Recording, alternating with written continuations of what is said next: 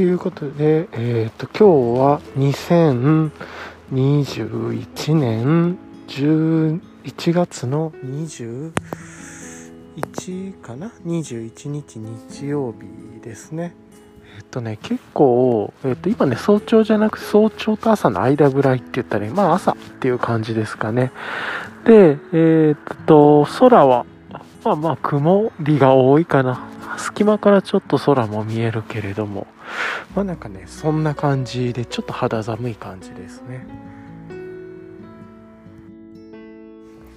ちなみに、あれですね、今日ね、えっ、ー、と、そのガーミンの、えーと、時計で見てると風速ちょっとあるよって言ってるんです確かにちょっと風ありますね。少しだけですけど。うん。なんで、あの、ちょっと曇り気味だし、まあ気温も今日最低気温が13度とか12度ぐらいなのかなっていう方も出てるんで、今ね、ちなみに今の気温は15.4度で湿度が57%ですね。なんで、えー、っと、まあまあ、うん、風の分だけちょっと寒く感じるかなっていうのもあるので、少しいつもよりも1枚ぐらいあったかい格好を持っていった方が良さげかなという気はしました。はい、以上です。いや痛恨のミスをしてしまって、もういいやと思ったんですけど、あの、今日手袋を忘れてきました。ちょっとね、少し風もあって寒くてっていうところなんで、今ね、気持ち的には手袋つけておきたいんですけれども、ああ、昨日ね、あの、パランテの方につけて、えー、で、戻ってきて外して、こっちのファニーパックに入れ忘れたなっていう、もう、ほんとアホな痛恨のミスです。が、こういうのが久しぶりにやりましたね。ああ、あるあるだなと思ったんですけれども、はい。家出る前にね、この風速とか温度とか見といたら、とか、まあ、あと習慣づけしといたらいいだけだったんですけれども、いやー、忘れちゃいましたね。っていう感じですね。はい。なんで今日はね、寒、ちょっと肌寒系なんで、あの、UL シャツのボタンも全部閉めてっていう感じで、首も立てて歩いてます。はい。ということで、まあね、いつもの定番の今日のレイヤリングかなと思うんですけど、はい。もうこれも 本当にいつも通りですね。えっ、ー、と、まず上が大和道さんの、えっ、ー、と、100%メリノライトジップとかなんかそういうやつ。あのえっ、と、薄手のメリノの、えー、っと、長袖、ロングスリーブに、胸元にちょっとジップがついてるやつで、まあ、これベースレイヤーにしていて、で、その上からアルファベスト着ていてっていう感じですね。アルファベストを着て、まあこれがあったかくて優秀だから、動いてるとね、だんだん熱がこもってきて、まああの、上に着ている UL シャツ 50g、60ぐらいの、えっと、丸めたズボンのポケットにもしまえるような、あの、長袖シャツですけれども、これが、えー、っと、あ、ボタン閉じてるだけでだいぶ体が暖かくなってくるっていう感じですね。で、同じく下は、えー、っと、大和道さんのライト5、あえー、っと、ライト、なんだったっけ、ライトアルファタイツ？アルファライトタイツだっけ？ですね。えっ、と、まあ、同じく、えっ、と、アルファベストと同じように、ポーラーテックアルファダイレクトを使ったタイツですね。で、で、その上が、えっ、ー、と、ライト5ポケットパンツっていう感じで、まあ、最近の、あの、この、アクティブインサレーションっていうジャンルで言えばいいと思うんですけれども、アルファベストと、えっ、ー、と、ライト、アルファタイツ、アルファライトタイツどっちだっけ？あれなんかど忘れしてんな。ライトアルファタイツか。の、えっ、ー、と、これを、まあ、手に入れてからずっとこの上はね、すごくこんな身軽な感じでいってるっていう感じで、まあ、すごく軽い感じで散歩に行けてるのでいいですね。で、まあ、ファニーパック Hyperlite Mountain Gear でっていう感じです。はい。うん、で、靴が Vivo でっていう感じですね。はい。まあ、ちょっとね、まあ、いつもやってることでそんなに変化もないんで、で、今日はグローブを忘れてきたっていうのがちょっと痛いなと思ってるっていう感じです。はい。なかなか、ここを忘れるっていうのは久しぶりだったんですけれども、はい。まあまあ、そんな感じなのかなと思いつつ歩いてます。はい。ちょっと若干手元が寒いですので、ちょっとこうグッパーグッパーとかしながらなんですけれど、いやーほんとミスったな、手袋すげえ大事だなって 思いながらなんですけれども、えっ、ー、とね、じゃあまあ簡単に昨日の振り返りをやってみようかなと思います。昨日ね、あの、昨日は土曜日だったんで、市場にまあ、えー、と散歩のついでに、まあ、ついでっていう言葉が好きなんでついでに、えー、と市場と,、えー、と魚屋さんに行っていろいろ買ってっていう感じでで、まあ、その後帰ってきてからは、えー、とまずね、まあ、気持ちよくシャワーとかお風呂には入ってっていう感じにしてでその後も今日は一日ゆっくりしようと思ってまずは、えー、誰かな簡単に昨日はヒラメの煮付けをお昼に作りました。うんとね水100に対してえっ、ー、と醤油みりん酒が大さじ1ずつみたいな感じでまあうんと自分はね水の代わりにだしを使ったんで、えっと、だし300で大さじ、えっと、みりんと醤油とお酒を大さじ3ずつ入れてっていう感じで、まあ、ちょっとねえっと白多めでっていう感じででそこにカレーをねえっとさっきも本当にさばいてもらったばかりのカレーを少しだけ水洗いしてつけてで生姜をえっと落としてで落とし蓋っていうのかな、まあ、キッチンペーパーっていうのかなあのキッチンペーパーなんて言うんだろうあのトレーシングペーパーみたいなのでで落とし蓋してだいたい10分から15分ぐらいしてっていう感じで作ってっていう感じですね。でそれ作ってでまああとねえっ、ー、と新鮮なそのケールとかそういう感じのサラダとかをえっ、ー、とと合わせてあと何食べ何入れたかな一緒に。まああとはえっとね、えっと友達がいただいた手作りのお味噌のお味噌汁とか、まあ、そういうのを合わせてちょっといただいてってうんそうそうそう。なんかねそんな感じでいただいたっていう感じでしたね。いやーすごくね美味しかった。ちょっとねヒラメがヒラメじゃねえや。カレーが少しねぬるくなっててもったいなかったなと思ったんですけどまあまあ美味しかったですね。でねそこにあの、そのカレーの煮汁っていうのかな？に、えー、っと、さっきね、すっごいその市場で、大きな土付きの長ネギを買ってきたんで、もう本当にすごい立派で。で、これをね、長ネギを切って、えー、っと、カレーと一緒にね、ちょっと後の後半からね、煮てたんですね。なんでその長ネギもいただいてっていう感じで、もうネギがホクホクで美味しくて、あ、めちゃくちゃ美味しいなと思って、本当に、このネギと煮物の相性っていうのもすごいいいなと思ってねこうぶっといも鴨ネギみたいな感じですよね。本当にあれぐらいのなんかこう大きな太いのボーンって入れてでいい感じで本当に何でしたっけ？美味しいもんでもこういう話ありましたよね。でネギがあの喉に当たらないように気をつけて食べるみたいな熱いネギがブーッと中から飛び出こないようにみたいな話があったと思うんだけれども、まあ、本当にそんな感じですっごいネギが美味しくて。という感じで、まあ、彼も美味しかったんですけどもちろん。なんでまあそういう感じで新鮮なお魚とかお野菜いただいて。んでまあちょっとねゆっくりしようと思ってまあ多分ちょっと食事の前からちょっと若干飲んでたかなとは思うんですけど昨日あれかな？えっ、ー、とね宇宙ブリューイングさんの昨日はねなんかちょっと違う感じのビール飲んでみようかなと思って昨日は宇宙ブルーイングさんプラズマを飲みました。えっとまあどんな感じかって言ったらえっ、とねいわゆるビールっていう感じよりスムージーっていう感じのビールでまああの入れるとドロッドロのオレンジ色の液体が出てきてっていう感じで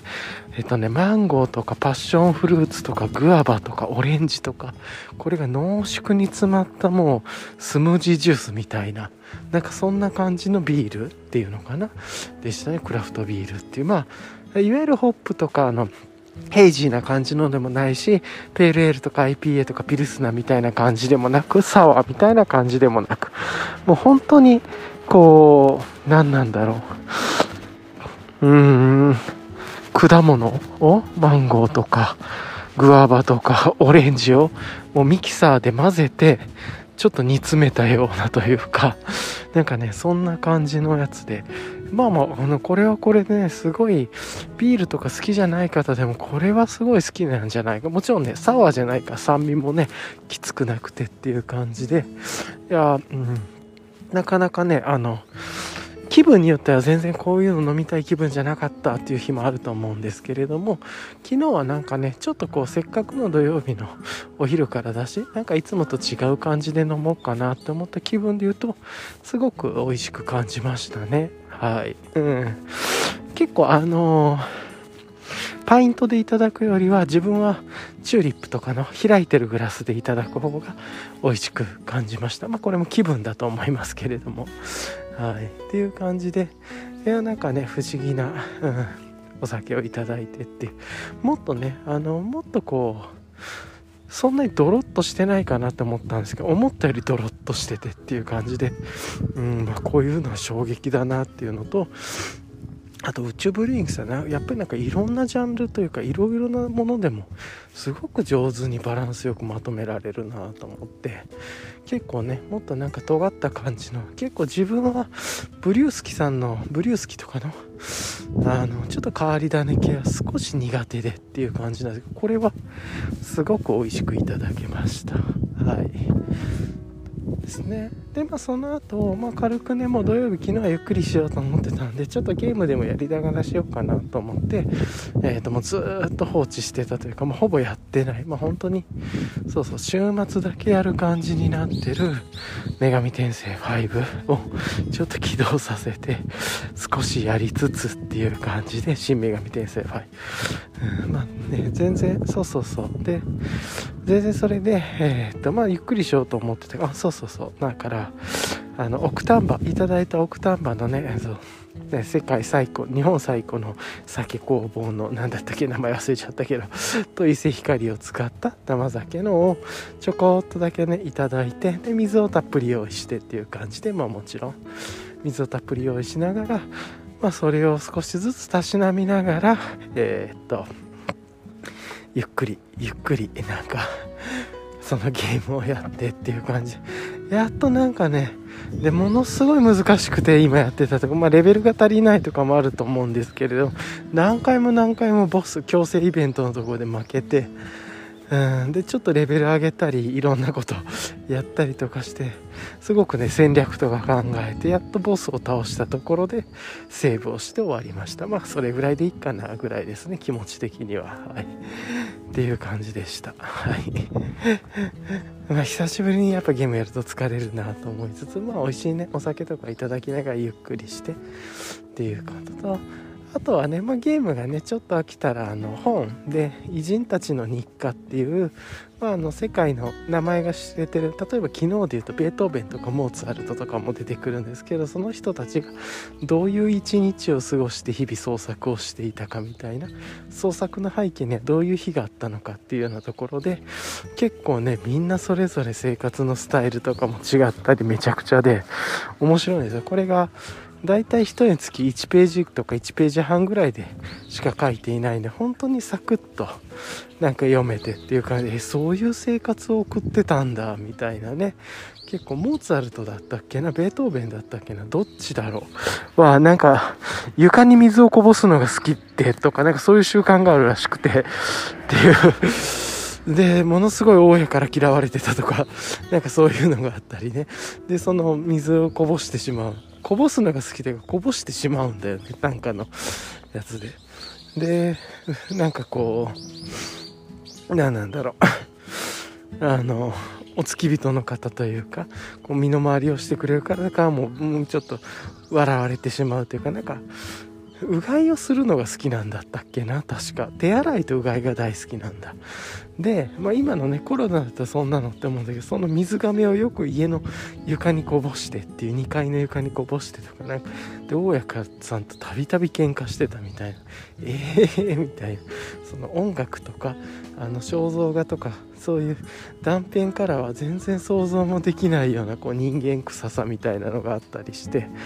なかなかそういうのとかまあなんかねそういうち細かいエピソードみたいなのが一人一人入ってそれ昨日も結構読んでて本当にあのポール・オースターのナショナルストーリープロジェクトみたいな感じでねパラパラパラっと読めてねすごく気軽に読めていい本なんですよね。っていう感じで割となんかこう軽く読めるんで楽しい気分で読めておすすめですね。暇つぶしにちょうどいいというかどこから読んでも多分また忘れてるだろうから誰の話読んでも面白いなって思うような、まあ、日課。これもあのあれですね。またちょっと後で話すと思うんですけど自分のねルーティンとかその日々のねルーティンがなんかどう有機的に成長させていけばいいかなとかね。なんかそんなことを考えていてその課題っていうかなその発想というか問いからあのまずは人のルーティンっていうのをいろいろ知ってみようとかなんかそのヒントになることがあるかとか、まあ、まずはその人のルーティンを観察するところからとかなんかそういうとこはちょっとね仮説を持って今観察とか見てるわけじゃないんですけどでなんかいいものがあったら真似ようみたいな真似部みたいななんかそういうところでちょっとねそのルーティンっていうテーマとか日課っていうテーマが今ね自分の中で研究対象っていうわけじゃないんですけれどもいろいろとまあまずはあの先入観とかいろいろ捨てていろんな情報を見てみようみたいな。なんかやり方とかノウハウっていうよりはその人たちがどんな生活をしてるのかぐらいですよね。なんかそんなのを見ててっていう感じで、まあ、その一環としてそういうでちょっと面白い切り口の本があったんでそれ読んでてすごく、うん、ナショナルストーリープロジェクトっぽいなんかもう何も考えずに読めるのでなかなかいい本だなと思って読んでます。ちょうど時間つぶしにちょうどいい感じというか、うん、なんかねそんなことも思ったりしました。はい。まあねそういう感じでなんか本読んだりとか少しだけゲームしたりとかしてねゆっくりした気分でであれかなあの 自分の好きなアブノツルさん酒造さんのアブノツルさんのゴーヤっていう生酒、まあ、前に開けてたんでそれもねちょっとずつ飲みながらって感じでお水、まあ、メインで飲みながらちょっとずつ飲んでって。いうのとあと昨日頂いてたクラフトジンの残りがちょうど10ミリぐらいあったんで、まあ、だいぶ薄めてソーダで割って、まあ、レモン感のあるクラフトジンだったんでまあ、そういうのもちょっと飲みながら 本当にね夜までゆっくり時間をかけながらゆっくりゆっくり水8お酒1ぐらいのなんかイメージでなんかこうゆっくり家で本当にゆっくり過ごしてたっていう感じですかね。でちょっとねあの自分のなんかこうアウトドアとか UL 系の方たちの YouTube 動画をちょっと見てみたりとかしてまあそんな感じでねちょっとゆっくり過ごしつつっていう感じでうん過ごしていましたね。であとあれかな昨日ま夕方とかになってお腹が空いてきたんで夕方夜近くになってお腹が空いてきたんでまたねアヒージョ自分あの作ってみようっていうことでちょうどねあの市場でイワシが、まあ、イワシがたくさん入ってるの買ってきた。それも美味しくていつも大根の煮物とかね、まあ、焼いても美味しいし煮ても美味しいしっていうところでアヒアヒージョに入れても美味しいんで昨日ね買ってきたタコとそのイワシそれからあとブロッコリーとキノコとかででまあニンニク入れてっていう感じでイワシを作ってであれかなイワシでアヒージョ作ってまあうちのね岩塩とオーガニックの胡椒の粒胡椒をあのすり鉢で潰して上からわーっとかけて。でライ麦パン有機ライ麦パンと一緒に食べるみたいな感じで。まあ美味しかったですね。やっぱりそういうイワシやっぱりアヒージョに合うなとかって思って。個人的にあの家でやる時には好きですね。うん。でまあイワシね結構買う買うとたくさん入ってる場合があるから消費するにも楽でいいんですよね。で今日かまあ今日明日かな。明日とかに大根の煮物を作るとしたらそこからうん。今日は明日明後日かな。ちょっと分かんないです。そのイワシ使ってとかでやろうかなとも思ってます。はい。ぶり大根がね多いと思うんですけど自分は結構イワシ大根も好きでっていう感じで。意外と油とかコクとかが出てなんかいい感じに味に深みが出るというか、うん、でイワシもねサクッと食べやすくて1尾2尾。なんでなんか何尾か入れてても全然いけるっていう感じですね。はい。まあなんかそんなことあったりあとは昨日そのカレーの煮付けを作った煮汁が残ってたんで里芋の、えっ、ー、と、まあ、煮っころがしというか、みたいなのもちょっとね、出てきて、で、それで、あ、なんかこの煮っころがし味も美味しいしなん、か足りないなと思って、思ったのがあれだったかな。あの、ごまを少しだけかけて、で、その上からね、花椒っていうのかな。まあ、あの、山椒というか、あの、いわゆる花椒ファランっていうのかなを少しかけるとちょっと味にね解像度に奥行きが出てってあの桃の桃とオリーブオイルとカプレーゼとかあのプラッターチーズみたいなのを食べる時に使うようにしてる。そういう山椒系の、まあ、花椒系っていうのかな。を少しかけると味に奥行きが出て里芋と相性が良くて良かったですね和風の味と。うんなんかねなかなかこういう組み合わせが自分で好きでたまにねあこうじゃないかなと思って食べたらバッチリドンピシャ美味しい時もあってこういう時はすごい嬉しいですね。えー、まあなんか自分が今まで食べてきたこう経験とか味の引き出しみたいなあこれとこれとこれがあったら美味しいのかなと思ってまあ飲むみたいな感じですかね。はい。であとそんな感じでね過ごしながらあそうだと思ってちょっとやること忘れてたなと思って昨日はあのほらいつものね今さっき言ってたルーティンを有機的に成長させるためにということで日々あの今ね最近ここ数日あの、ま、習慣として YouTube でルーティンって検索してその動画を、出てきたのをランダムで見るっていうのをやっていて今までね上からずっと見てたんですけどなんかねちょっと検索結果とかも変わりだしてだんだんその見てるものに対してエコーチャンバーがかかるような見てるものに対して最適なものをまた検索結果でレコメンドしてくるみたいな形にちょっとなりだして検索結果が偏りだしてきたなって思ったんでなんとなくですけどね自分のイメージで。なんでちょっとね今まで見てる人と全然違うう感じの人をちょっとこうなんとなく動画のサムネイルというか検索結果が出てきてポチってみてっていう感じでそれがねあの、まちょっとこのショーノートにも貼っているんですけれども貼っていると思うんだけど、えっ、となんかミニマリストの方でファイヤーした方っていうのかな。まあ要はあの不労収入でえー、と生きていく。でもそれはなんか贅沢した不労収入とかではなくて、えー、ともうなんかね割と早く今まで仕事人生だったけれども収入とかその収入というか支出のバランスを下げて自動で収入できる仕組みもちょっと作ってもうほんと細々となんだけれどもでかつミニマリストっていう自分のなんかテーマなのかな？で生きているような人のルーティンっていうことでおお確かにこれはルーティン動画っぽいなっていう感じでその人の大体1週間ぐらいの生活っていうのを出してた動画。11月の5日ぐらいの動画だったんですがちょっと最近というよりは少しだけ古め2週間ぐらい古めぐらいの動画でとはいえでもね自分はもっとなんか何年も前の動画とか出てくるとずっと思ってたんで検索結果が結構最近アップロードされた動画がすごく多かったりとかしてあそういう傾向もあるんだなとか思いながら見てたんですけれども、まあ、その方のなんかね結構早朝に起きてで、まあ、本当に何にもない家でで何なんだ、まあ、YouTube の撮影したりパソコンで読書をしたり Kindle なのかなパソコンで読書をしたり iPad かなあれは。iPad で読書をしたりで早朝日によってはジムに行って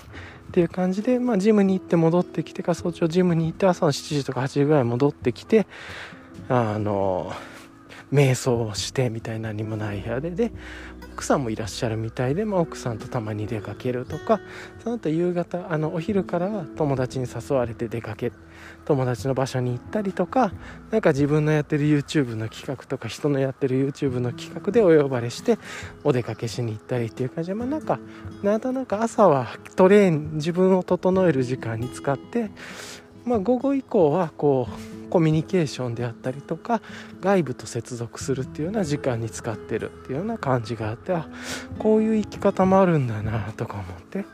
で大体朝コーヒーインスタントかな？なんかのコーヒーを入れてでフルーツ大体バナナとなんかみかんかなんかを食べていっていてまあそんなね食もその贅沢されてるわけっていう感じで結構質素で簡素な感じっていうのかな？で食べててっていう感じで。うん。でなんか本も出されてるみたいでなんかその本本について紹介された YouTube のこと話されてたりとかもしてたかな、えー、なかなかねなんかそういう感じで今まで見てたの今まで拝見してたどっちかというと主婦の方とかなんか結構ね自分の動画にこうツッコミを入れるようなちょっとコミカルな編集をされる方が多かったです。今回どっちかっていうと本当に断片断片みたいな感じで、まあ、その方も Vlog って言ってましたけどちょっと Vlog 始めたんですよっつって。まあ、それをルーティンという名前を付けて1週間の日々の Vlog を、ま、見たっていう感じですかね。あこういう切り取り方とか編集もあるんだなってメタ視点では思ったりとか。あとはあれかな。なんかそういう意味で言うとその方がえー、っとねなんかあの一つあと面白いなと思ったのがなんか普段は帽子をつけないんだけど早朝ジムに行く時だけはほぼ手ぶらで、まあ、エアポッズを耳につけてで半袖のシャツを着て、まあ、この季節でもジムから家まで近いから半袖なんですって言ってで帽子だけかけますとかってねそうそうそう言っててでなんでね帽子をかけるのかっていうのでそのミニマリストだからっていう話の文脈で言ってるんだと思うんですけどなんで帽子を持ってるのかって言ったら朝そのジムに行く時に、まあ、寒あの髪の毛がボサボサでなんかそれを思うとちょっと自分が行きたくなくなったりとかなんかそこについて整えようっていう面倒くささが出たりとかするとそのジムに行くっていうやりたいことに対してやっぱり面倒くささとか心の葛藤が生まれるらしくてそれを解消するためにも帽子をかぶって何も考えずに行くっていう風にしてそのために役に立ってるっていうのが帽子なんです。まあなんかビーニーみたいなね感じの帽子だったんですけれどもヘアバン大きなヘアバンドみたいななんですけど。あその道具の使い方いいなってすごく思ってその方がちゃんとこうこのタイミングで定期的にやってることに対して自分にとっては意味のある使い方ができる道具っていうのはそれすごく価値がある道具だろうなと思ってなんかその中その人の中でしっかり意味があってかつ行動を変えてるっていうことでそれすげえあのその考え方はすごくいい道具の考え方だなと思ってそこはねすごく参考になりました、うん、面白いなと思ったいいなと思って。なんか自分もそうやって目的を持ちながら、まあ、今日手袋忘れちゃいましたけどそんな感じでね日々大切な道具をこう要所要所の場面で使っていくようななんかそんな感じにはなりたいなってちょうど思ってたんでそこはねすごくなんかヒントがありましたね。やっぱりなんでっていう言語化ができてるというかこの道具はっていう。で結構そのね週に何回もやってるんで頻繁に使ってるっていうところでね朝だけなんですけども週に3回とかまあ、それを必ず使って意味があって自分の行動を変えてる道具っていうことでそれはすごくその人にとってはいい道具なんだろうなと思ってそういう考え方はなんか参考になりましたね。あとやっぱり早朝に起きてて、まあ、5時とかに起きてるみたい起きてらっしゃるみたいなんで結構寝る時間もね早くて8時とか9時とかでっていう感じだったりあとは戻ってきてからこう瞑想したり内省したりっていうところではなんかいい生活だなと思ったりもしたりしました。ただなんか家にいてもずっとしてもまあ家もねなんかそのミニマルでやることもなくてっていう感じなんで。なんかすごく暇みたいでだからやっぱりなんか午後は人とコミュニケーションしたりとかそういう時間に当ててるとか、まあ、奥さんと出かけるとかって言っててあなんかこの辺り暇と退屈の倫理学の話とも接続するなとかって思ってまあなんかね言ったらそうそうそうなんかそういう生活をしている確かにそうなるんだろうなとも思ったりとかしてその辺りもなかなかその自分の時間とかそういうところと考えるところもあったなと。あとはねなんか途中でそのその人がなんか YouTube の収録とかもしに外にしに行ってるみたいでその時に多分ご自身のチャンネルの企画だと思うんですけどまあゲストの方のお家に行ってその方の相談を乗るっていうのでなんかある日は掃除の片付け部屋の片付けを手伝ったりある日はなんか収支のあの収入と支出の、えっと、相談に乗りに行ったりとかっていう話があってでその収支の話で後半の方なんですけれどもなんかあの 収入と支出と貯蓄それからそこに加えて日常で使う使える力って言ってるんですけどそれのバランスを見るっていうなんか考えが最近出てこられたみたいで今まではその使う力っていうのは考えずに本当に貯めていかに節約していかに将来に回していくか投資に回すかとか貯蓄をするかしか考えてなかったから今ここがないような状態のお金の使い方だったけどその中でも今この分は使ってもいいよっていう使える力っていうのかな、まあ、人と交流をするとかなんかちょっと美味しいご飯を少しは食べに行くとかそういうふうなことのバランスを見る方が結構その将来だけを見るんじゃなくて今ここにいる自分を見ながら資産管理をしていくっていうそういうのをなんか最近その方も知られたみたいででその相談に来られた方にもそういう説明をしてっていう感じで、まあ、Vlog の中でも改めていいと思ったのでそれ説明しておきますねって言っててなかなかそういうねいろんなバランスを取っていくっていうのは調和を取っていくっていうのは大事なんだろうなと思って見ててなんかその話はなかなか説得力があってその人が到達したそのねつつましいながらも不労所得って言ったらいいのかなその収入と支出を超えて自分で時間を使えるようになった中でもそう感じたことっていうのを言語化されてるのはなかなかこうリアリティがあって面白いなと思ったりしました。っていう感じでまあなんかあの今まで見てたルーティン動画とはまた全く違うノリの。ルーティン動画だったんでまたこれはこれでねすごく勉強になりました。ねやっぱりなんかこう朝にこう自分を整えてまあ体と、うん、瞑想するってあと筋トレもやっぱりすごい大事なんだなって思って老後のこととか考えるとねやっぱり筋力ってすごく衰えていくから自分も散歩だけじゃなくてそトレーニングもちょっとジムじゃなくてもやった方がいいかなとか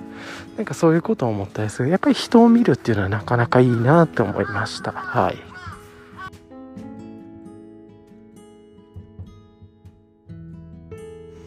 まあなんかねそんな感じで全然こう人と違うルーティンを拝見自分と違うルーティンとかいろんな人のルーティンあとその偉人って呼ばれてる人たちの断片的な日課の話を聞くとかってすごいやっぱ今ちょっと自分の中で興味の対象が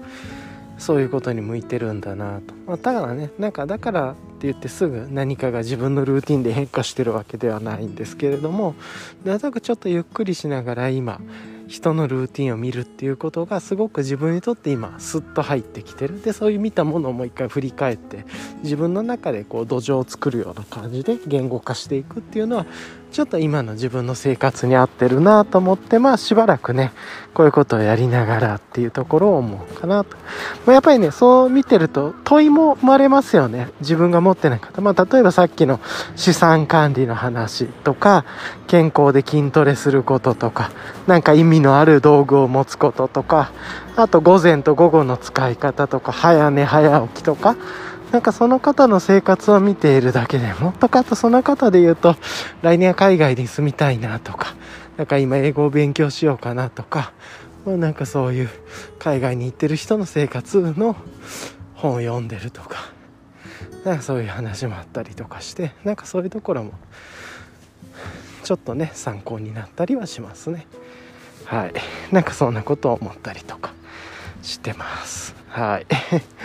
そんな感じですか。でね、まあ、そんなのを見ながらなんですけど、まあ、自堕落な自分はっていうところでちょっとね気分的になんかだいぶ酔いもねもあってもう水ばっかりずっと飲んでたんですけれども途中から。ですけどあなんかちょっともう一杯ぐらい飲もうかなと思って昨日ビールをねなんか飲んでちょっと軽めのビール飲もうと思ってで昨日は DD4D さんかな？DD4D さんであったのか DD4H だっけ？のえっとね、ハラペーニョ IPA っていう瓶のボトルに入ってる IPA 飲んで、一応ね、あの、まあ、いわゆる原材料以外に、砂糖と青唐辛子かな？愛媛産かなんかの青唐辛子が入ってるみたいで、うん、結構ハラペーニョのなんかそういうビアスタイルがあるらしいんですけどそういうんじゃなくて本当に辛みだけは抜いて香りだけを入れたっていうなんか製法をしててっていう感じであの話を聞いていて買った時に、まあ、面白そうだなと思って1本。全然今までねね自分の好きなヘイジーとかペールエールとか IPA みたいなじゃないマスタードとかじゃない感じっぽいなと思ったんで一応ハラペーニョ IPA って書いてたから IPA うんそうそうそう IPA っぽいのかなと思ったんだけど別になんかねやっぱり飲み口はねそんなことなくて思ってまあちょっと思ってたんだけど IPA ってどっちかって言ったらこうピルスナっぽいんじゃないかなと思ってたんだけどやっぱ思った通りちょっとピルスナっぽいライトな感覚なんですけどなんかね飲んだら後からすごいやっぱりこう青唐辛子みたいな感じがこう香りがふわっときて喉の奥とかお腹の中とかなんかね飲めば飲むほどねなんかを食べてるような感じというかものすごい不思議な感覚になってしかも飲み口がライトだからまたちょっと一口飲もうみたいな感じで結構ね個人的に予想外に裏切られた感じかつ好きでしたね。なんか食べてるとあ食べてるとじゃね飲んでるとねすごくお腹がすく感じのビールっていうのかな。っていう風に自分は感じたんですけれども。うん。でなんかねその DD4D さんのブログとかちょっとその時に検索して読んでいたらこのハラペーニ IPA 結構ファンの方も多くてリピーターも DD4D の中で実はすごく多いビールでっていうところで。でかつねその中でもあのお客さんっていうのかな。あのインスタグラムかなんかで見つけた方飲まれてっていうのでなんかこのマクドナルドのポテトと合わせて食べる飲むとすごく相性がいいみたいなペアリングってあそれなんかちょっとわかるなみたいな。結構なんかちょっとライトなジャンクなものと合わせて飲むとすごく相性良さそうだなと思って、うん、結構ねアンタップとかのあの日本の方が投稿されてるのを見ててもこれタコス食いたいとかピザ食べたいってなんかみんな飲むと何かを食べたくなるみたいな なんかそういう投稿もされていて「うんいやわかるわかる」って言ってすっごい自分もピザ食べたくなった。なんかピーマンとかが乗ってるいわゆるこうサラミピザっていうのかな。サラミとねマルゲリータっていう感じよりはなんかこうこうピーマンっていうのかな。青唐辛子とサラミとピザとで下にねあのトマトベースのがあってっていわゆるああいうなんかちょっと昔からありそうな、うん、でクリスピーのこう薄めのっていうのかな。ちょっとこう安そうなピザというかそれ食べたいなとあマクドのポテトかみたいなマックのポテトかみたいな。あ確かにそれも合いそうだなと思ったり。あタコスかとかね。なんかそういうの思ったんだけど。すごくねあのいわゆる自分が好きなビールクラフトビールとかとはまた全然違うんですけどいろいろねなんか山椒が入ったりとかカルダモンが入ってるいろんなねそういうフレーバー系っていうのかな。なんかちょっとこうスパイスを入れたビールっていうのもいろいろとねこれまで飲んで楽しんできたんですけどそれとはまた違った感じでそのフレーバーが結構グイッときてかつ味覚というのかな違う五感を刺激するビールっていうことですごく面白くいただきまして飲んでうわもう一本飲みたってそのまま持ったんであこれ2本飲みたいなみたいな自分はうんって思ったんですごく不思議なビールでしたね。またちょっと買ってみたいなと見つけたらあ買ってみたいなって思えるなんかいい感じのビールでしたね。うんなんかすごくその後食べなかったんですけれどもあのピザ食べたいなってそういうねとかってちょっとジャンクな思考になってっていうの面白かったです。はい。IPA って書いてたんですけど自分はちょっと IPA っていうよりはラガーとかピルスナーかみたいな結構ライトなね飲みやすいビールに感じましたがすごく面白くておすすめだなと思いました。はい。うん、なんか五感を違う形で刺激される不思議なビールだなと。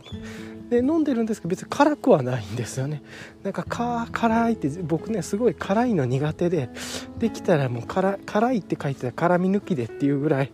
辛みって本当に苦手なんですけどお食事で。なんですけれども辛みじゃなくそのハラペーニョのうまみというか香りだけが来てっていうのでああ確かにって思って。すごく辛いのが苦手な自分でもあの美味しくいただけたハラペーニョ IPA DD4D さんのハラペーニョ IPA でしたね。はい。でもなんかそれもねいただきながらルーティンの動画を見てっていうのはゆっくり最後はあれかな。山本翔一さんの「打天使の作戦」って書く「打天作戦」っていう漫画の紙の続き。まあもう何回も読んでるんですけど特に電子では。それの4巻ぐらいかな。をちょっと読んでもうそのまま昨日は寝ちゃったっていう感じですね。なんかね昨日はなんかデジタル上っていうのかな。でも通知が結構すごく少なくて結構なんか落ち着いて寝れたなっていう感じがありましたね。でなんかそういう意味で言うとセンチデザインがねあの昨日ポーラーテックアルファのなんか製品後で出しそうだなみたいなそういう話をしてたんですけどまたねなんかこう匂わせじゃないですけど赤い素材のアップを出していたりとかして、まあ、またなんか面白そうな、うん、あセンチじゃない。あセンチが赤いのを出していてポーラテックアルファはアルファだ。えー、っとハイテールデザインだ。ちょっと混乱しちゃってました。もう一回整理するとハイテールデザインがあと45日ぐらいで多分ポーラーテックアルファを使ったなんかの製品を発表してそうだなっていうところとあとセンチデザインはなんかね赤の全面アップにしたものなんか素材のものを出しててポーラーテックアルファじゃなかったしな。何なんだろうとか思いながら。まあちょっと楽しみな感じですねこの辺り。はい。とか思ったりしてますね。はい。あとはちょっとこのセール期間中に自分も海外から何かかどうしようかなとか、まあ、昨日はちょっと午前とかねそういうことでちょっと考えたりもしたりもしてましたね。はい。そんな感じですかね。はい。じゃはい。じゃあ一旦ちょっとここで止めて。でね昨日もまあ割と早めにだいぶ早めに寝てしかも今日はね早朝じゃなくてちょっとねなんか体的にもう少し寝た方が良さそうだなと思ってゆっくりちょっと朝方まで寝てっていう感じで体力回復して、まあ、結構睡眠具合も良くてあのーガーミンの方で言うとボディバッテリーが96%まで回復したっていう風に出てたし睡眠時間で見てもねあの脈も安定してるし睡眠時間もたっぷりとってるしうんと深い睡眠もその中で2.2時間ぐらいだったかな？1.5から2時間で。1.5時間超えてっていうところは自分は日々の目標にしてそういう意味で言うとしっかりとれて。でいくつかなんか夢も見たなっていう気もしてるんで割となんか寝てね今歩いててもすごくあのちょっと手袋忘れたから手元寒いんですけどでも快調な感じがしていてっていう形で歩いてても体も重くないですしそれからね大体自分は起きてあのこうやって散歩に行くまでにしっかりねお手洗いに行って便を出してくるんですけどそれも割とすごく調子のいい感じでっていう感じでまあ、そのルーティンいつものね早朝に便出すっていうのは自分の中ですごく大事にしてることなんですけどそれも途切れず。で便の調子も良くてっていう感じだったんですごくなんか今日は眠さもないし体も重くないし本当に手袋忘れたらミスったぐらいで気持ちよく今公園のトレイルコースを歩けてますね。はい。そんな感じですかね。っていう感じでまあねその後今日はちょっとあのねイベントがあるんでちょっとねあのそこに少しだけお邪魔してみようかなと思って本当にね駆け足で帰ろうとは思うんですけれども、うん、なんでこの後戻ったらちょっとドリップでね朝入りドリップのコーヒー入れてでお出かけしようかなとかね。でちょっとイベントに行ってあと気になるロースタリーさんもちょっと確か近くにあったはずなんでそこもちょっと寄ってみようかどうしようかぐらいですかねとか考えたり。っていう感じですね。はい。うん。まあ、ちょっと出かけて何するかってそこまで考えてないんですけれども、まあ、まずはそのイベントに行くまでに家に戻ったらこのまま朝入りのチェルチェかな。のナチュラルのナチュラルじゃない。フリオシュだね。のちょっとジャスミンティーっぽい紅茶を紅茶じゃないね。コーヒー入れてそれからイベントに行く準備をしてっていう感じで出かけようかなぐらいで思ってますね。ちょうどこうやって朝もね散歩してるからどれぐらいの寒さかとかっていうのも分かるんでもう1枚ぐらいエンライテンエクイプメントのウィンドカッパーフィールドもちょっと入れとこっかなぐらいですかね、うん、でちょっと出かけようかなと思ってるっていう感じです。はい、うん、手袋はいりますね。今日はあった方がいいですね。はい。まあそんな感じなんですけどでその後戻ってきてからももしかしたら、うん、でも今日は大根の煮物作るなんか気持ちにはならないですので本当は明日ねあの病院とうん自転車のメンテナンス行きたかったんですけど明日やっぱり全国的に雨っぽいんでちょっと厳しいかなと思ってるんで明日すごくゆっくりする日になるのかなと思ったりしてます。まあだから月火ゆっくりするからちょっと今日は少しだけお出かけして、まあ、早めには帰ってくる自分はなんか夕方までとか夜まで出かけると疲れちゃうんでもうできるだけ朝に出かけてあ昼の早めに戻ってきたいみたいな思考もあるんでまあなるべくねちょっと早く戻ってっていう感じで無理をせずゆっくりすることというか日々同じルーチンを 生きれることを目標に 生きていきたいなというタイプなんでまあそういう意味で言うとちょっとだけこう様子を覗いてすぐ帰ろうかなと思ったりまあなんかそんなことをね思ったりしながらっていうところですね。はい。っていう感じで、まあ、直近の予定とか今日の予定そんな感じかなと思ってます。はいじゃあ一旦ここで切ります。そういえばね今朝あの水道の浄水器のフィルターがもうそろそろ切れるっていうかもう切れてたんで交換しましたね。本当はねあの大体導入してからこれまで交換2回してきてるんですけど大体6ヶ月に1回ぐらいだったんですけど今回は4ヶ月半ぐらいかな。っていう感じだったちょっと若干早まったなっていう感じなんですけど結構ねあのお料理をする自分で料理をして大根の煮物とかいろいろ使う機会も増えて結構浄水すごく使うようになったんで自分は。うん、なんか大根冷やす時とかにもね浄水使ったりとかしてたんでまあまあそんなもんかなと思いつつっていう感じでまあ新しく4ヶ月半ぐらいに1回このフィルター交換するんだなっていう感度もつかめてきたんでまあまたねちょっとタイミング変わるかもしれないんですけどっていう感じでそんなことを思いながら、うん、今日はフィルターもねもう何回かやってたりとかしてるんでフィルターの交換も楽にできたりあとは、えー、誰かな？なんかその交換した後で水分の使用量みたいにリセットするのとかも最初すごいどこだよそれとか思って電池交換しに行ったりとかしたんですけど別に電池関係なくてっていう感じで あの物理的なフィジカルのちっちゃいボタンがあってそれを長押しすると水分の使用量リセットできるとかそれも前回いろいろ失敗して覚えてたんで今回はそれをやってみたっていう感じですね。はい。まあねそんなことをちょっとやったりとかしつつ散歩に今日は出てきて気持ちよく今公園のトレイルコースを歩いてるっていう感じです。はい、じゃあね今日のね、えっと、自問自答しようかなと思うんですけど今日はねなんとなくあの今日見た人の昨日か見たルーティンミニマリストいわゆるミニマリストって、まあ、自分で名前つけてらっしゃいましたけどの方の中で出てきたところで、まあ、なんとなく筋トレとか資産管理とかっていうところが気になったんですけれども今日はね筋トレというか、まあ、筋肉とか健康についてちょっとだけ自問自答してみようかなと思います。結構ねなんかその方の動画を見てると朝の本当にまあ自分みたい早朝に起きてで散歩に行くっていうよりはその方は午後に散歩に行くことが多くてあのどこかお出かけをするついでにちょっと公園に寄るみたいな。でその方は朝はえっ、とご近所にあるジム多分24時間やってるジムなんでしょうね。いつも動画でもなんか人少ないなって思う感じなので早朝すごくやっぱいい時間なんだろうなと思うんですけどそこに行ってトレーニングをやったりストレッチしっかりストレッチをされながらその後、まあ、そこにある木々を多分ルーティンで回しながら一つずつこうやってるっていう感じで。で最後なんかバランスボールとかを使ったりしてっていう感じでリラックスしてってされていて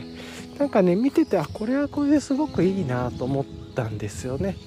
でなんでかってそこに行ったらもうそれしかやることもないしかつ足場がしっかりいろんな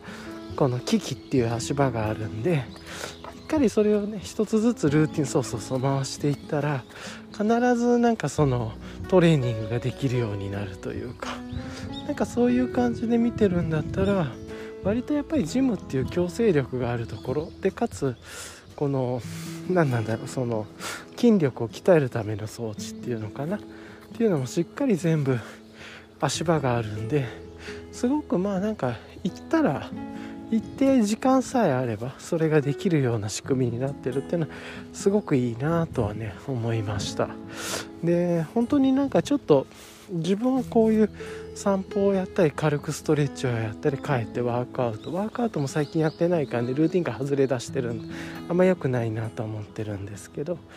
やっぱりそういう時間があってそういうことをやってやっぱりね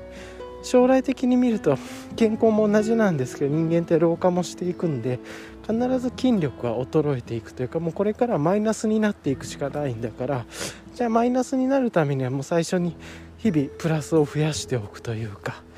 なんかね蓄積しておくことっていうと一つ自分はちょっとねストレッチ重視でもいいなと思ってたんですけれども筋トレっていうのもすごいやっぱり細かくそのトレーニングをするとか体を鍛えるっていうよりはその将来のために今から貯金をしておくというか習慣を作っておくっていうのは確かにこれっていいことかもなとは思ったりしましたね。うん、なんかね、うん、まあそそうやってね体を動かすことで、うん、いろんなこともね、えーと、つながっていくような気もしますしそれを思うと昔自分もねよくジムには行ってたんですけれどもそういうのはやってたんですけどうん。なんかね今一度あ足場っていう考えで持つと確かにこのジムに行ってそういういろんな機器を使ってこのすごくやりにくいところっていうのをやるっていうのは一つありだな。やっぱりねそういうミニマルな暮らしをされていて家がすっごいねあの寄ってみたら広いというか空間がガランとしてる。広いわけでは決してないんですけれどもガランとしてる空間の中で持ってて要は家がなんかこうストレッチがしにくいとかヨガしにくいとかそういうことは決してない空間を持ってる人でさえジムに行くっていうのはやっぱりそれって道具っていう足場もう外部リソースを借りるっていう習慣なんだろうなと思ってうんなるほどなっていうのはちょっと思いました。自分も日々なんかそういうことをやってると確かにこのまま散歩を通していってそれからジムに入って筋トレをもう強制的にそう木々を使うっていうのを強制的にやって帰ってくるっていうルーティンにするとそれはそれですごく良さそうだなとでいい使いにもなりそうだしでその運動終わってシャワー浴びてから家で瞑想するっていうのはま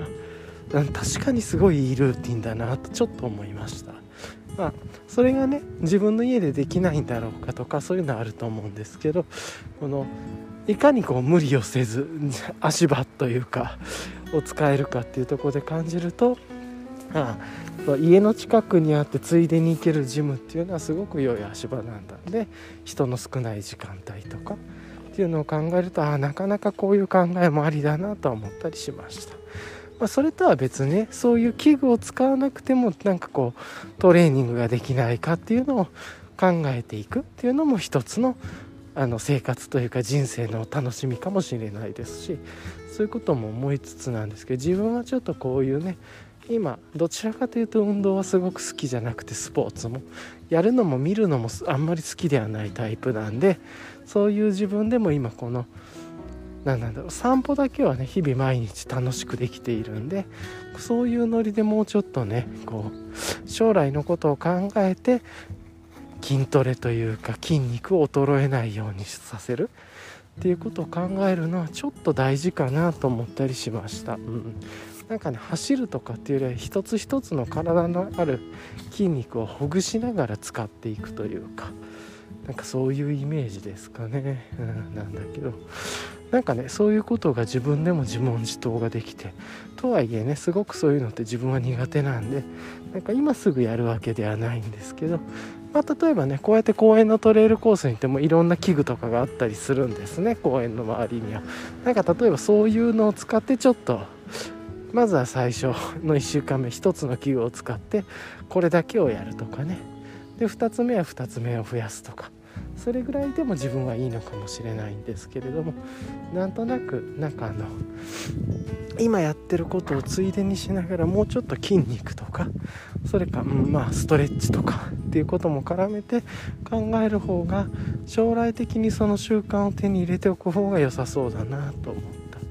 っていうのとやっぱりなんかねそういうことをやるっていうことを考えると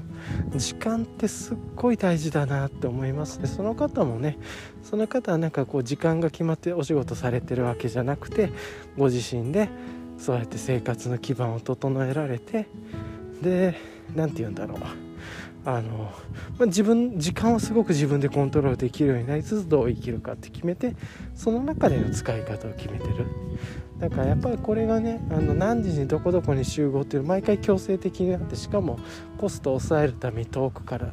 働くところから遠くで住んでとかってやる。結局ねそれをできないその間が交通時間みたいな電車に乗ってる時間だからっていう。まあその電車に乗りながらでも例えば肩あなんかあのかかとを上げるとかいろんなやり方あるんだろうけれどもいろんなね親指に力を入れて膝の力を抜いてリラックスして電車に立ってその中でバランス感覚鍛えるとか、まあ、なんかいろいろあるんだろうけど、まあ、でもやっぱりねちょっと反強制力を伴う人生かやっぱり自分で時間がコントロールできてる人生かあの時間のイニシアチブを自分で持ててるっていう。ねまあ、その中でも人との社会生活もあるかその中でこう時間を共有していくような場面はあると思うんだけれども、まあ、そういうことやるとやっぱり時間のコントロールはすごく健康にとっては大事なんだなって、まあ、自分がそういうバイアスで見てるからかもしんないですけれども改めてやっぱりなんかねそう思うところもあってっていう感じでなかなかね思いました。なんであの今ねなんかいきなり自分はジムに行くとか急に家で筋トレとかなんか腕立てをするとか腹筋をするとかそういうんじゃなくてまあ例えば公園の器具を使って一つ毎日その器具を使って少しだけあの体をほぐすところから始めつつルーティンとしてなんかちょっとその体をほぐしたり筋トレっていうことについて自分でもできそうなものっていうのかな。なんかちょっと言葉がわからないんですけれどもインナートレーニングとかマッスルトレーニングとかちょっとわかんない。そういうとこまたね YouTube で検索してルーティンとは別に見ていくとかなんかそういう人のことを学ぶというかまずは知識をランダムで手に入れていくっていうような、うん、その中でなんか自分ができそうなことをチョイスしながら日々のルーティンに取り入れていくっていうぐらいのやり方でするとすごいいいのかなってちょっとね思ったりしましたね。まあ、例えばね公園のベンチじゃないですけどあのなんですかね棒棒みたいなとかって今ねちょっとやってみてるんですけれどもこうやってあの柵みたいなところっていうのかな、まあ、足かけてもいい場所にちょっと足をかけてあの足全体を伸ばすとかですね。結構そういう意味で言うとビボベアフットとかのねインスタグラムとかでもそういう体をこう柔らかくするというか本来の力を取り戻すようなうトレーニングじゃなくて体操っていうのかな。とかが載ってたりもするんで、まあ、そういうのも結構大事なのかなと思ったりしつつっていう感じですね。なんでやっぱりうんちょっとその体をどう鍛えるか。鍛えるって言ったら変だな。どういう言葉にすればいいのかな。整えるっていうのかな。未来に向けて体を整えていくっていうのかな。老後に向けて体を整える。ちょっとどういう言い方。多分自分がまだ言語化ができてなくて鍛えるとちょっと違うんですよね。なんでなんかもうちょっと自分にしっくりくる言葉が出ればいいんですけれども、うん、まあねなんかしっくりくる言葉で言うと例えば今で言うと食事が薬とかねそういうことは自分にしっくりくるようになって将来のねなんかそのケミカルな薬を後で飲むぐらいだったら今毎日日々の食事自体がお薬だと思って、自分の体になるものだから体にとってあまり良くなさそうなものは取らずにいかにしてこうその体の薬になるようなものを取っていくかとか。まあそれもね結果論だからどうなるか分かんないし人の体質とか遺伝もあるからね分かんないと思うんですけどそれを日々試行錯誤しながら自分は何というか取らないものを決めていくみたいなね。まあ、あの添加物がスラッシュが入ってるようなとこはなるべくちょっと最近避けるようにしてっていうここ12年ぐらいはっていう生活をずっと続けていてやっぱりちょっとずつちょっとずついろんなマインドも変わってきてるし体の調子もいいし結果として体重とかもねすごくすっきりしてきてるし血液検査の調子も良くなってるしでまあもちろんねあのその科学で見えるところとか数値で出るところって分けてるだけなんで今分かるものを分けてるだけっていう見えてるとかそれが全部正しいっていうわけじゃなくて分かるものが分けられてるだけなんでそこで見えないものっていう見落としっていうのがはまりどこであるかもしれないですけど。まあねなんかねそんなこと考えながらなんですけれども将来に向けて自分がこうどうこの肉体たった一つの自分の肉体。でねその内臓環境とかもそうだし体のその筋力具体的に言う筋力とかが衰えないようにするとか、まあ、普通に要はこの今の自分の人生みたいな感じで健康的に歩いて自分のことを自分でできる状態をどこまで続けられるんだっていうね。それはあの老化に伴い脳のこともあるだろうし体の筋力のこともあるだろうし節々のこともあるだろうし内臓の機能のこともあるだろうしなんですけどそれをトータル的に見てやっぱりこう維持していくというかうん。ねなんかそれの問いについて一つなんかその筋トレトレーニング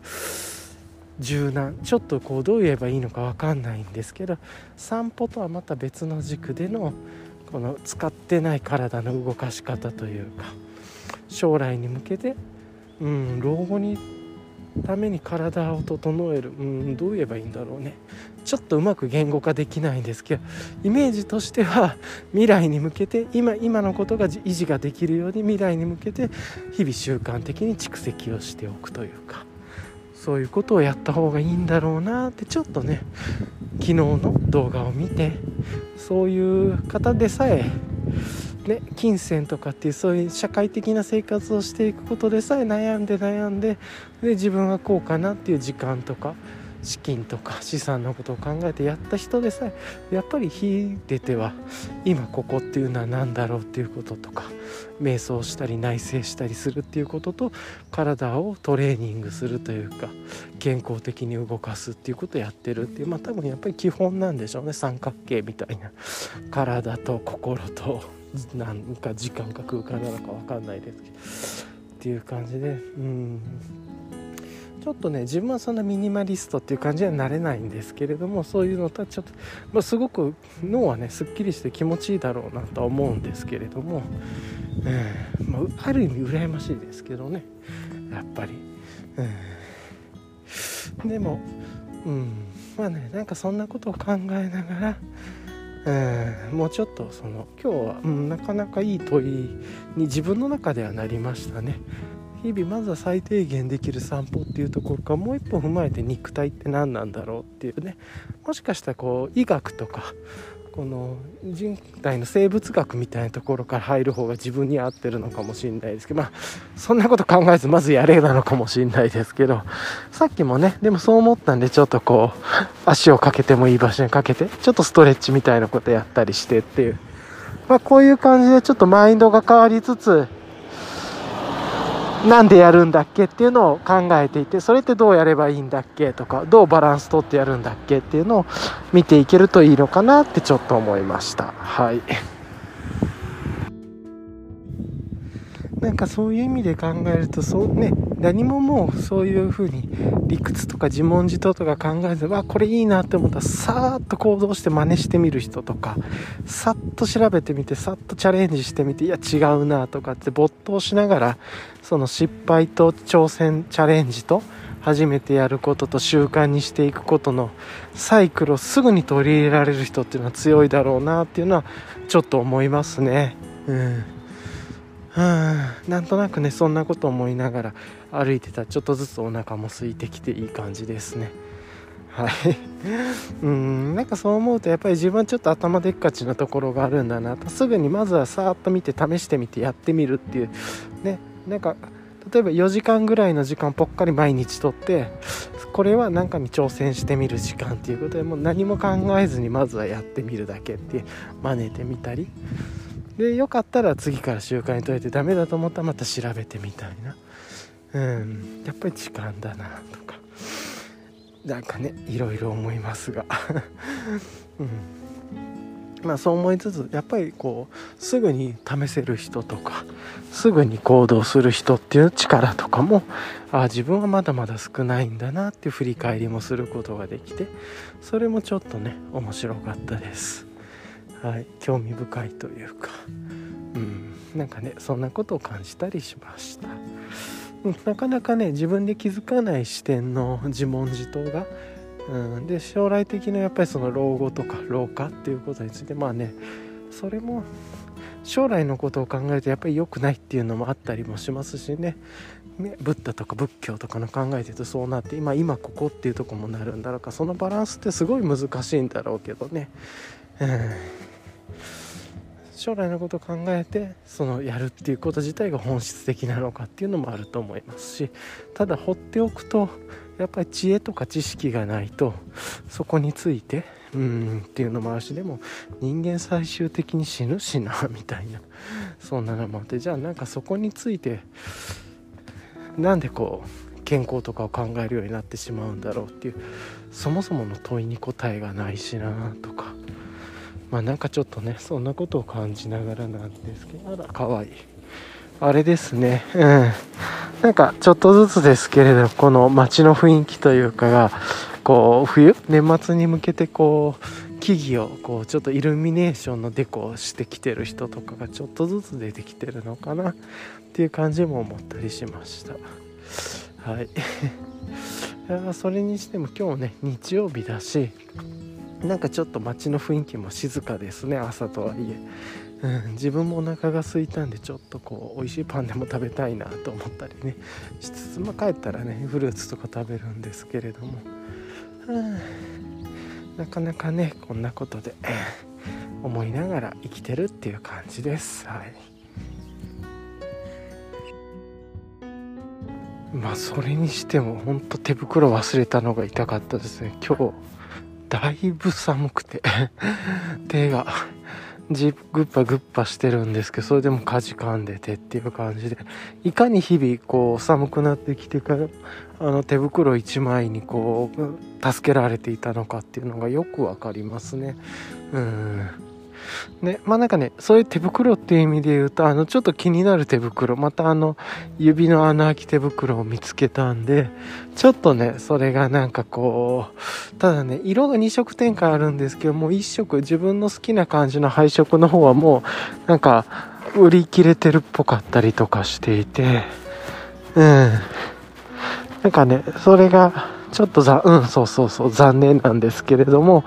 まあ、そのもう一つの方のカラーで試してみるか、ちょっと再販があんのかとかもわかんないんですよね。まあ、できればね、なんかあんまり無駄なものは買いたくないっていうのもあるんで、試すんだったらどっちにしろ自分の気に入った色の方で、うん、好きな方の色でちょっと使ってみたいなとも思いつつっていう感じなんですけれどもちょっとね気になるそういう穴開き手袋っていうのも見つけたんでまた機会があれば、うん、うん、ちょっとこう試してみたいなとは思ったりもしてますはい。ぱりねアンサー4のグローブまだ販売時期未定みたいで、まあ、今自分はね持ってて使えてるからいいんですけれども、うん、結構ね気に入ってるっていうのもあってっていうところで なかなかこういうのって難しいんだろうなと思いながらこれも確かアンサー4のグローブもポーラテックアルファじゃないですけどポーラテックの素材使ってたのかなとか確か思ったりっていうのはしてます。はい。な感じでなかなかね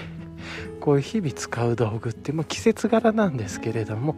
こういう冬になってくると必ず手袋っているんでね。でもっと寒くなるとねもっと厚い手袋も行ったりとか、まあ、自転車に乗る時は自転車用の手袋があったりとかするわけでそういうマシンとか場面に合わせた道具っていうのを最適に最小限持っておける。でその中で自分のフィットするというかこれだよねと思えるものが確保できてるっていうのはすごく、まあ、自分にとってそういうのって幸せな状況だなって思ったりもします。はい。うん。あと最近はちょっとビールのグラウラーとかも欲しいなと思ったりしつつまあ水筒があるからそれでいいじゃんなのかもしれないですけど。はい。そんなこと思ったりしました。はい。ちょうどね、今さっきはあの、美味しい、すごく美味しい IPA 生でいただいて、いや、美味しかったですね。嬉しかったです。うん、なんかね、香りも高くて、あいいビールだなって思えるような IPA いただいてっていう感じで、で、今これから、えっ、ー、と、少しね、えっ、ー、と、歩いてみて、ちょっと散歩がてら、えっ、ー、と、酔いざましも兼ねて、まあ、水も飲みながら、ちょっとね、コーヒーロスタさんに行ってみようかなと思ったりしてます。はい。いやー、あれっすね。あの、今ね、さっきのロースタリーさん、初めて行ったんですけど、行って、で、豆を2種類ぐらいと、えー、っとあとねドリップも入れていただいてっていうのをいただこうと思ってせっかくなんでっていうのをいただいてで結構自分はなんかこうジャスミンティーっぽいコーヒーが好きだなっていう、まあ、もちろんねナチュラルなぐっとこう果実を絞った感じのも好きなんですけど、まあ、さっきね IPA いただいてきたっていうのもあったんでちょっとこうさっぱりしたのをいただこうかなと思ってでいろいろ聞いてるとあの今ねこのだってそんな感じだったら、ここのこの今のこの芸者がおすすめですよって言っていただいたんで、まあじゃあね、それいただいてっていうか、ちょっとどこの産地だったか忘れちゃったんですけど、ぽーっとしてて。なんですけれども、それでいただいてっていう感じで飲んで、で、ドリップで V60 で入れられてたんですけど、もうね、すっごい、酸味もあってさっぱりしててすごく美味しかったですね。ドリップいただいたのもああ美味しいなと思ってちょうど今の気分にちょうどいい酸味の感じとかフレッシュな感じ。で後味で残るこうウーラウーロン茶っぽい感じというか。なんかそういうのも含めて美味しいなと思いながらちょっとねテイクアウトで、えっといただいたんですけれども本当はねカップでいただいた方が美味しかっただろうなと思いつつなんですけど、まあ、ゆっくり歩いてねちょっと街を散策しながら飲みたいなっていう気分も、うん、そうそうそうあったんで、まあ、なんかねそんな感じでいただいてすごく美味しかったですね。やっぱりこう自分の好みあこれじゃあここのやっぱりロースタリーさん好みだなみたいな分かってきたんでじゃあまたね通販とかであのなかなか行けるっていう感じでも普段は行けるとこではないので自分は。なんでじゃあ、えっ、ー、とちょっとこの辺りはあのまた